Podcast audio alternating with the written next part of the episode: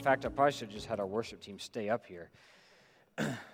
but uh, if we could, we're gonna we're gonna finish Psalm 139 this morning. We finish uh, these five weeks. Uh, next Sunday, uh, we will have a kind of an in between uh, message, a, a, standalone message, and then we will begin, um, as I said, on the 22nd, begin the season of Lent, and then the following Sunday, the 26th, we begin um, our uh, our series through Lent. Um, but as we as we end our time uh, in this series uh, on what it means to be known by God, uh, Psalm 139 verses 23 and 24.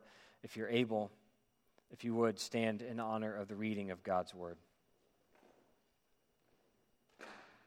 David ends this beautiful prayer, uh, this beautiful prayer with these words Search me, God, and know my heart. Test me and know my anxious thoughts.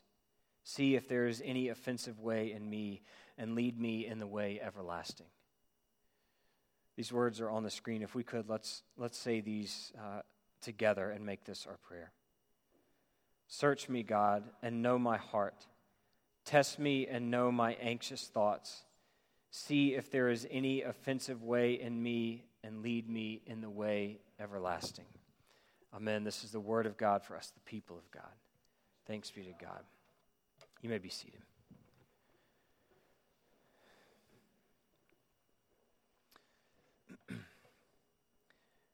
what if there were more? Would you long for it? Would you pursue it? And before you answer that question, know that that is something that we do every day in our lives. The world tells us that there is more. The world tells us that there is more that we should have, that if we get this upgrade or have this next thing, then that is the thing that will fulfill us. That is the thing that will make us happy. The world tells us that we should expect more in relationship, and so we pursue uh, relationship. We pursue an individual or we pursue a possession in hopes that that thing will satisfy us and fulfill us. And so when I ask the question, what if there was more? Friends, there is more. The question is is the more that we are in pursuit of, the more that will actually bring us life? Let me ask that question a different way. Be more specific. What if there was more of God that you have yet to know? What if there was more of the heart of God that you have yet to experience in your life? More of the mind of God that you have yet to tap into? Would you pursue Him? Would you give your energy and your effort to pursuing the heart and mind of God more than you do now? What if there were more of the life changing affection of Jesus that you have yet to experience at this point in your life? What if there were more of the lordship of Jesus that you could experience in your life? Would you pursue him? Would you allow yourself to long for that? What if there were more of the Holy Spirit that you could experience. And, and the moment we begin to mention the Holy Spirit in, in church, depending on your tradition, you know, some of you are like, you're ready to pull out the spirit flags, and, and others of you are like, oh, hold on. Like, that's when things start to get a little bit out of hand when the Holy Spirit is turned loose. But, friends, we cannot control the move of the Holy Spirit any more than we can control the ocean.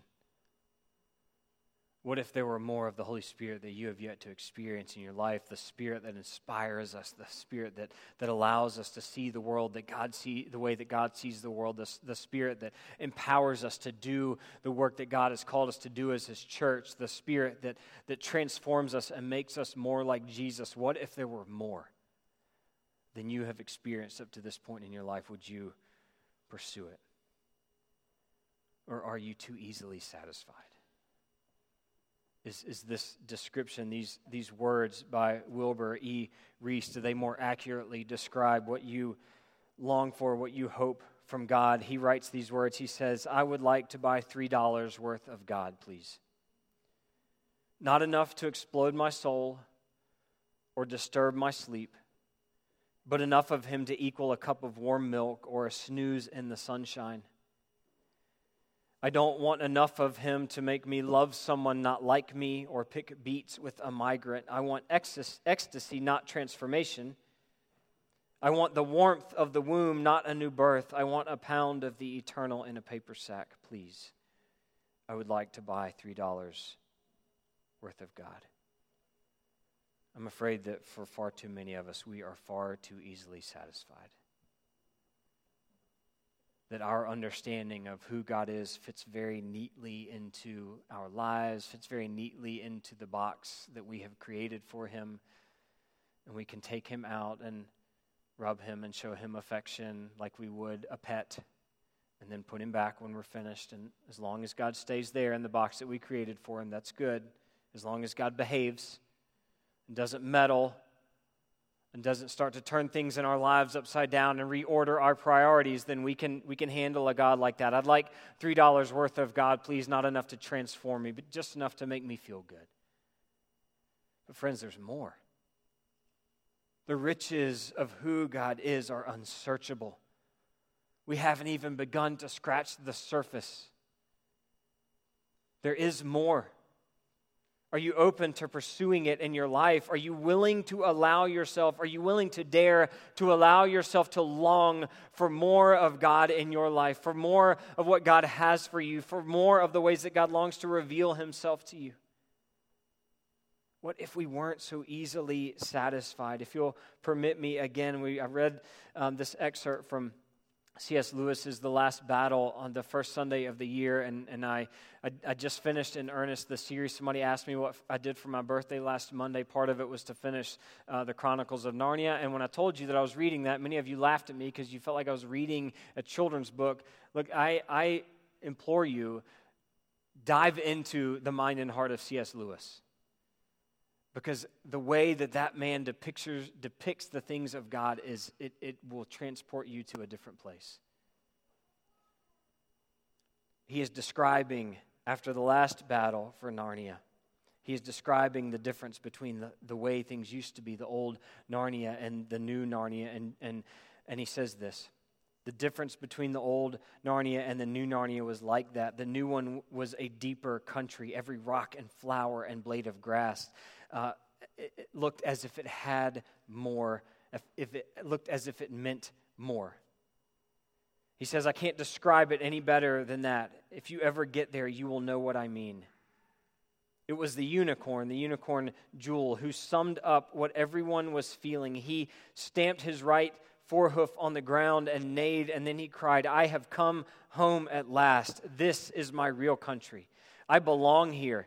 This is the land I have been looking for all my life, though I never knew it till now. The reason why we loved the old Narnia is that it sometimes looked a little like this come further up, further in. Further up, further in. There is more to experience.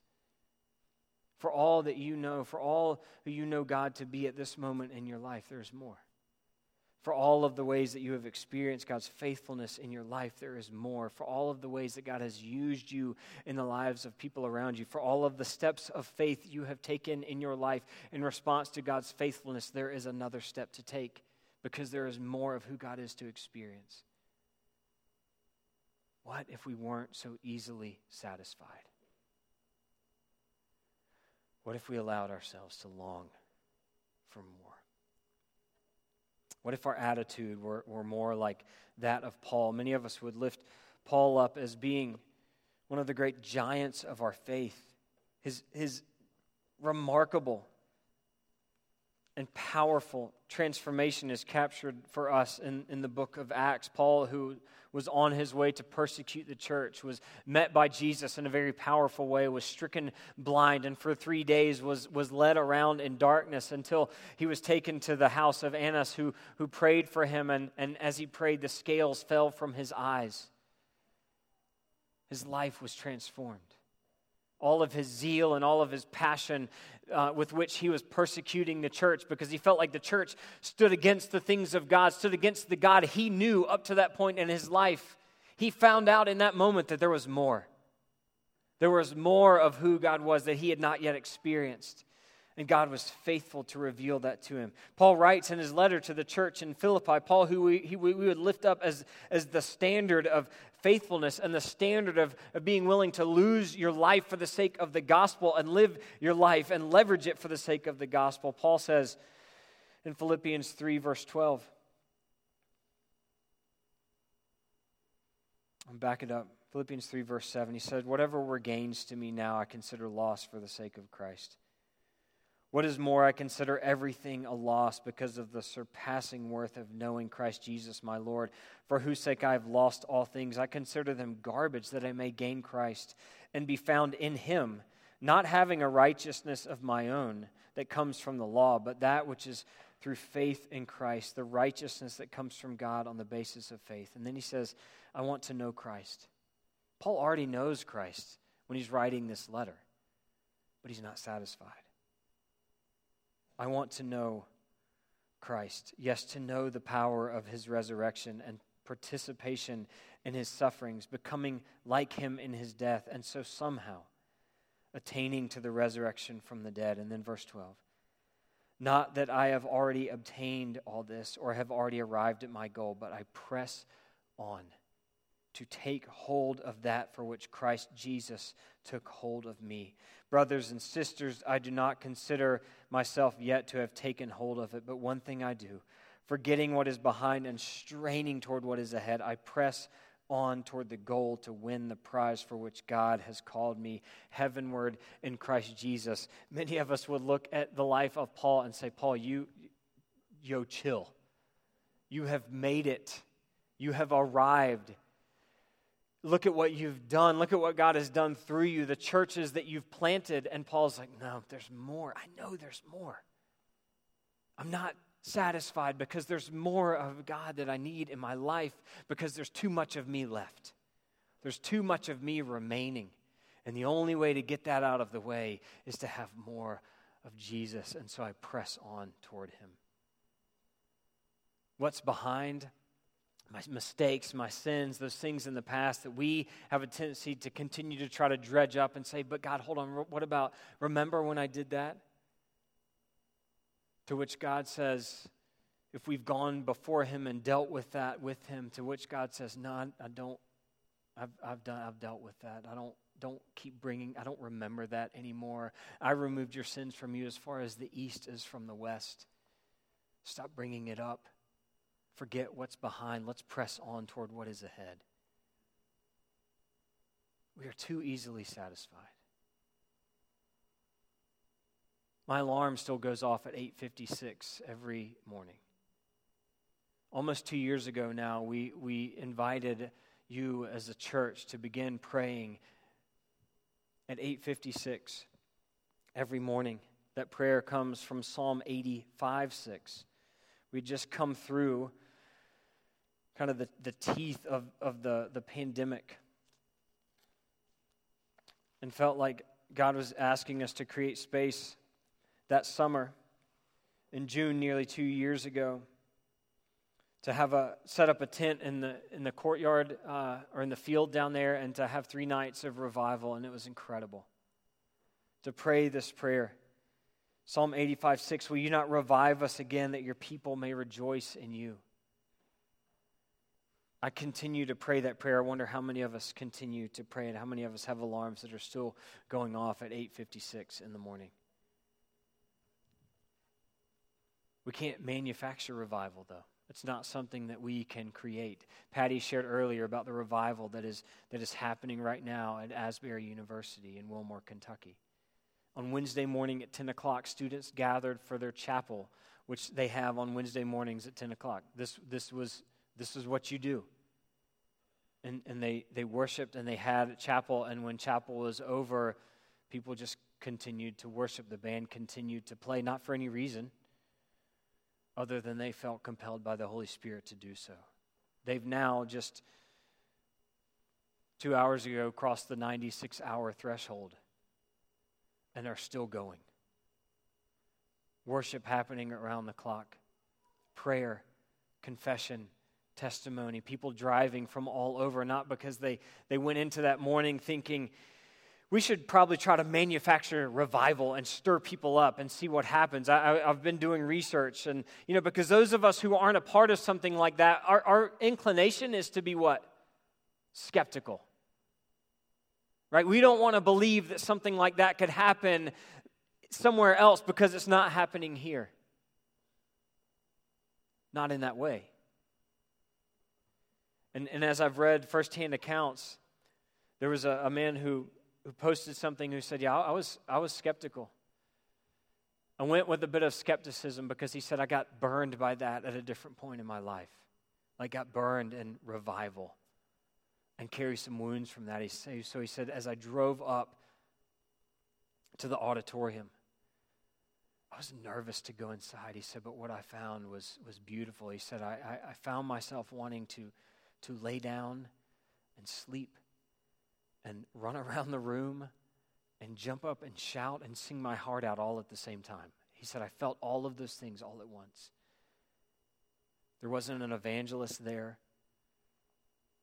There were students leading worship, and there was prayer, and there was confession. And he said it was so simple, and yet it was clear that the Holy Spirit was present and moving. And we can't create that, we can't manufacture that. We can long for it, we can put ourselves in a posture to be ready for it and to receive it. And we can order our lives in such a way that we recognize the move of the Holy Spirit when it comes. Because God is still stirring in the church. There is still work for the church to do. Otherwise, Jesus would have returned. But what if we lived like we believe he will return in our lifetime? What if we begin to have a mindset and to practice a humility that puts us in a place before the Lord where we are willing and we are expectant we were talking this morning, I was talking with the worship team and, and saying, you know, each week we show up and we all have a role to play or a job to do, if you want to think of it that way, a way to, to exercise the call and the giftedness that God has for us. And I, and I wonder if, if we just show up to, to do what God has asked us to do, like show up to do the job, or, or do we show up really expectant that God is going to move in a significant way? What if that is your posture when you come to church each week? What if that is your posture when you open scripture each week, when you bow your head to pray, when you reach out to someone, like Patty was saying, who is, who is hurting, when you reach out to check in on someone, when you reach out to say, Hey, I've been praying for you over this thing, tell me how that's going. What if you expect that in that there's space for God to move and God to work in something that may just seem like it's like it's routine? You open your word in the morning. You, you open, and if, if we were to go just beyond Psalm 139, I've been reading the rest of the Psalms, the remainder of the Psalms, uh, as we've been in this series. Psalm 143 8 Let the morning bring me word of your unfailing love, for I have put my trust in you. What if at the start of each day we, we marked that and said, Your mercies are new every morning? How do I know that? I know that because you've given me one more day. I know that because the sun rose on my life one more time. Because while I slept, you sustained me. When I was at my most vulnerable, you sustained me. Let the morning bring me word of your unfailing love. If that is the case, if I have been given one more day, then God, give me a posture in which I can experience the reality of your presence at work in this world. More specifically, experience the reality of your presence in my life. There's more. Do you long for it, or have you become satisfied with just enough? Just enough to help you get by. Just enough. God never intended for us to experience just enough. Jesus' words in John 10 10, I have come that they may have life and have it to the what? To the full. Not, I have come that they may have a little bit of life, or a kind of life, or a life that's just enough. I have come that they may have life and have it to the full, and so many of us are too easily satisfied. What if in our posture and our habits we began to create space for the Holy Spirit to move and begin to recognize that movement when it is happening. Because I can tell you, for us as a church, we are seeing the faithfulness of God. We are seeing lives transformed. We are seeing a recommitment to gathering together and trying to order our lives and who we are under the Word of God, and it is beautiful, and I believe it is just the beginning.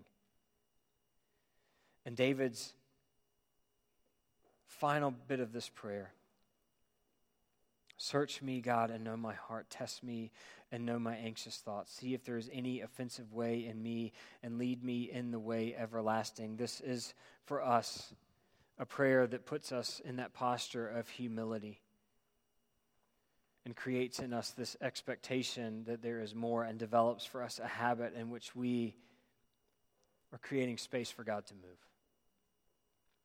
What, what do we know about this, this, this psalm, this prayer? What has David captured for us up to this point? That God is omniscient, right? God is all knowing. Before a word is on my tongue, he says, You know it completely. God knows everything about us. I'm fearfully and wonderfully made. You knit me together in my mother's womb. All the days of my life are written in your book before one of them came to be. Everything about your life, God knows. Every desire, every longing, every hope, every prayer. Before you ever utter it, even the things that we seek to keep hidden from the world around us, God knows this about you. There is nothing about you that God doesn't know. There is nothing about you that God has to learn. He knows it all. David has come face to face with this the omniscience of God. All knowing. We also know that God is omnipresent. Where can I go from your spirit? Where can I flee from your presence? If I go up to the heavens, you are there. If I make my bed in the depths, you are there. If I rise on the wings of the dawn, if I settle on the far side of the sea, even there your hand will guide me. Your right hand will hold me fast. If I say, Surely the darkness will hide me and the light become night around me, even the darkness will not be dark to you. The night will shine like the day, for darkness is as light to you.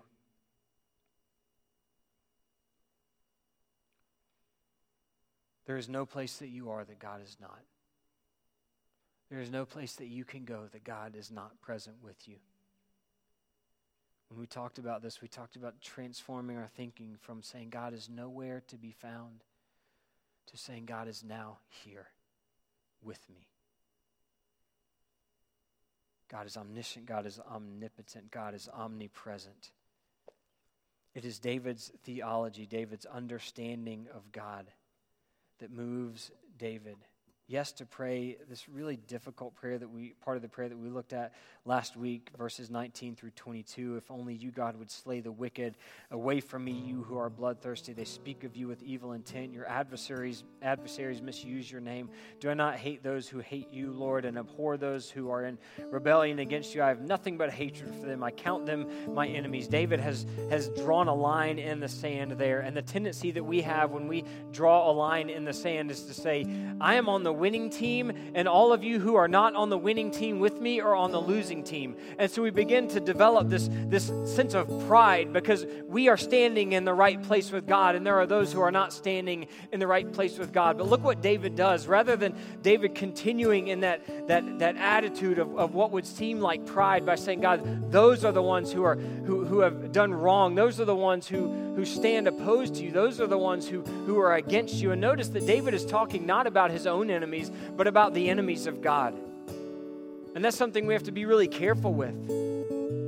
Right? We, we tend to want to call down judgment on those who have done us wrong.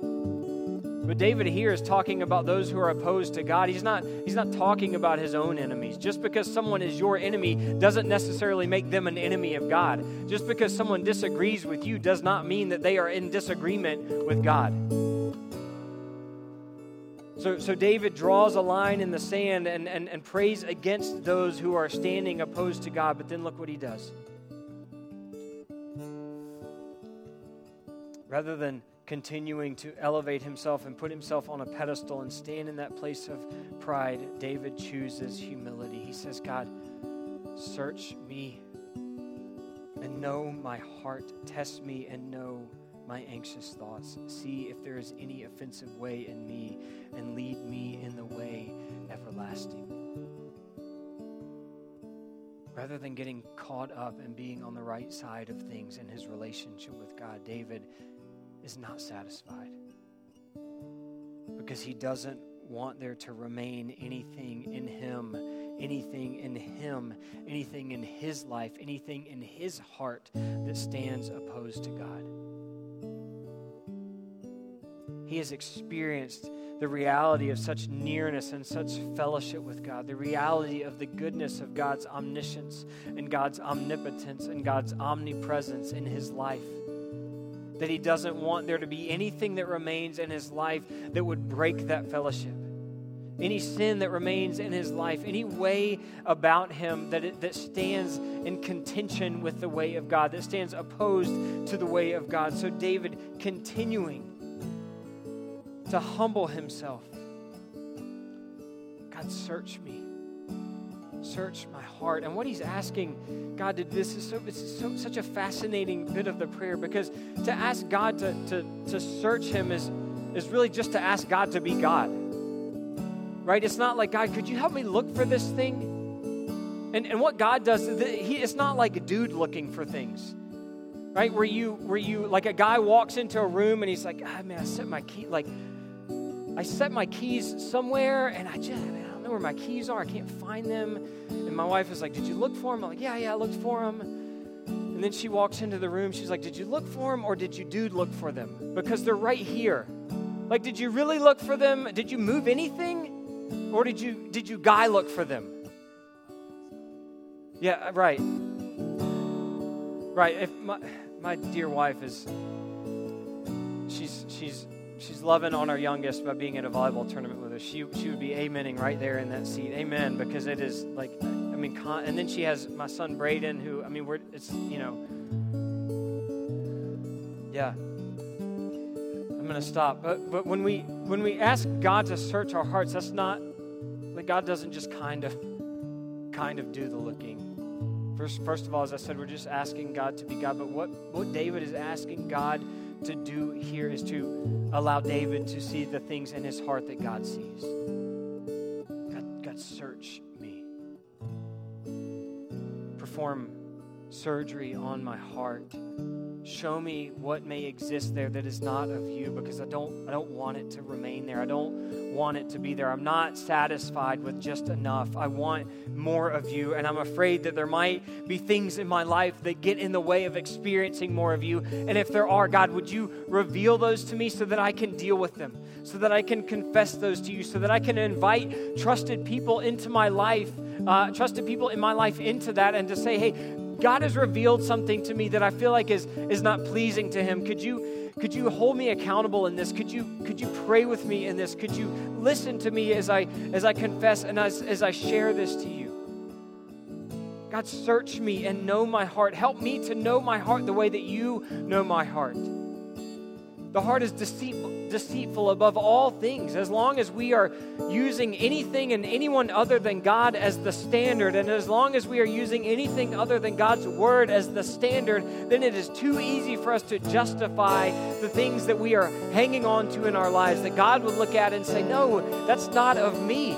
I don't feel the way about that person that you think I feel about that person because you feel that way about that person. I don't, I don't feel the way about your finances that you feel about your finances. I'm not concerned about whether or not you have enough. Guess what? Today, I'm going to give you your daily bread. I'm going to give you exactly what you need. Maybe you should stop chasing the things that this world is holding up in front of you and instead pursue my heart for you because that is enough. In fact, it is abundantly more than enough. And that's, that's David's prayer. God, help me to see my heart the way that you see it because I don't want there to be anything that gets in the way. The things that we hold up and that we're ashamed of, the scars that we bear, God says, No, I dealt with that. That's now a testimony. It's not a scar anymore. It's no longer anything that would separate you from me. That is now a testimony of my faithfulness and my grace and my goodness at work in your life. And guess what? You get to share that with somebody who needs to hear the testimony of my grace and my faithfulness and my goodness. David goes on, see if there's any offensive way in me. Test me and know my anxious thoughts. I, I think when we allow ourselves to become anxious about the things in this world, that's when we become impulsive. And God doesn't mean for us to be an impulsive people, He means for us to be responsive. Those are not the same thing. There's any anxious thought, if there's anything that keeps me awake at night, the, the Psalms early on, especially Psalms of David, prayers of David, he says, Hey, I, I lay awake in the watches of the night and I cried out to you. If you're a middle of the night person, you know, like you, you wake from your sleep, maybe rather than working really hard to try to get yourself back to sleep, take a moment. What is it that's on your heart? What is it that's been stirring subconsciously in your mind that God might be asking you you're, or what is it that you're allowing to remain that is causing you anxiety and fear? To take that to the Lord, the one who holds you and watches over you when you are most vulnerable. See if there's any offensive way in me and lead me in the way everlasting. Friends, when you say yes to life with Jesus, you are born into a new family and you are born into a new kingdom. You take a residency in the kingdom of God, the kingdom that will not spoil, the kingdom that will not fade, the kingdom that, that no power of this world can stand against. And we are invited to live and to walk in a new way, to, as it were, to come home that's the invitation, and it's the longing that is deep within all of us. It is a longing for home. We just get tripped up along the way, and, and we stop short of the only place that that longing can be fulfilled. And David's prayer, his prayer here, is such a model for us. I would, I would encourage you, I would challenge you actually. Over the course of, of time, and, and we're going to be in a different series in the season of Lent, but, but to make this a part of your prayer in the time between now and Easter Sunday when we gather together as the church and celebrate the resurrection of Jesus. Celebrate the fact, as Ben said, that death did not have the final say, that Jesus is very much alive. But to begin the process of preparing your heart to celebrate that, to make this your prayer God, search me and know my heart. Test me and know my anxious thoughts. See if there is any offensive way in me and lead me in the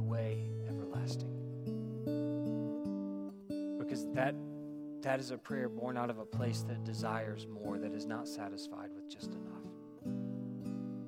A prayer that is longing for more of God for more of the affection and lordship of Jesus and for more of the work of the Holy Spirit in your life. Friends, we begin to pray a prayer like that with sincerity and regularity. Lives begin to be reordered and transformed. We as a church begin to pray a prayer like that, and we begin to look a whole lot more like the kingdom of God to the world around us. That's where revival springs up out of humility and longing. Stand with me. Let's pray together.